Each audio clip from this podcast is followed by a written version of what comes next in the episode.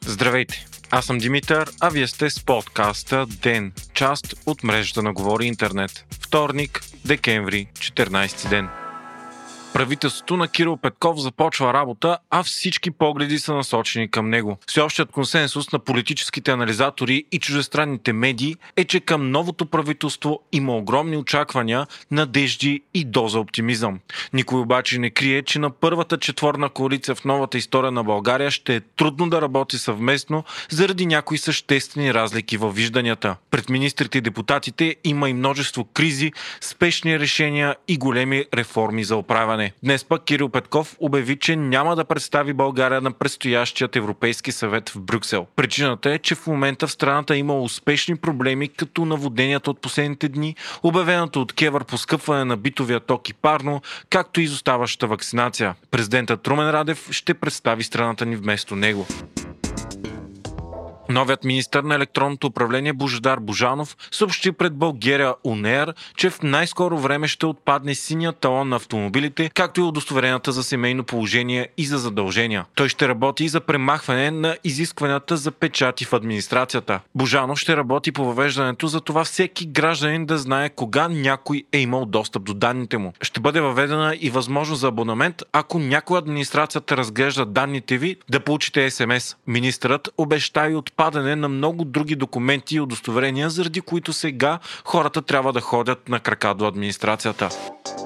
Новият здравен министр Асена Сербезова заяви в интервю пред БНР, че според нея вакцинацията трябва да остане доброволна, но трябва да има нова разяснителна информационна кампания. Според нея липсата на комуникация и това, че вакцините са се появили сравнително бързо, е отдръпнало населението. Затова, според нея, трябва кампанията да е различна и да не се води от политици. Един от първите приоритети на Сербезова пък ще бъде и пълното преразглеждане на казуса с болница Лозенец, която бившият здравен министр Кацаров в последните дни на управлението си реши да преструктурира и направи детска болница. Това доведе до силни протести от страна на работещите в Лозенец, както и на Софийския университет, чиято учебна база е болницата. Прокуратурата ще провери твърденията на Христо Петров, известен като Ицо Хазарта, че е бил сплашван, за да не се включва в партията Продължаваме промяната. Това обяви той самия вчера в емоционална реч пред парламента. По-късно вътрешният министр Бойко Рашков също каза, че е бил заплашван. Прокуратурата ще направи проверка и по двата случая. Междувременно стана ясно, че специализираната прокуратура е предложила Иван Гешев да поиска снемане на имунитета на бившия депутат от ГЕРБ и настоящ на ДПС Димитър Аврамов съобщава Вестник сега. Причината – разследване за търговия с влияние. Също него има дело с обвинение, че е поискал от бизнесмен сума от 220 000 лева и право на ползване на земеделски земи, като е приел 100 000 лева в замяна да упражни влияние над длъжностно лице.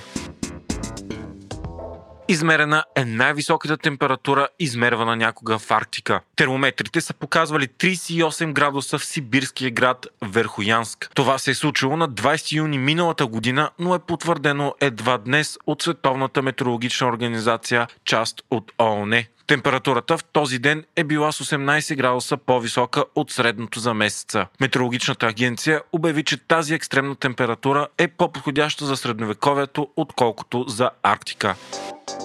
Вие слушахте подкаста Ден, част от мрежата на Говори Интернет. Водещ бях аз, Димитър Панайотов, а аудиомонтажът направи Антон Велев.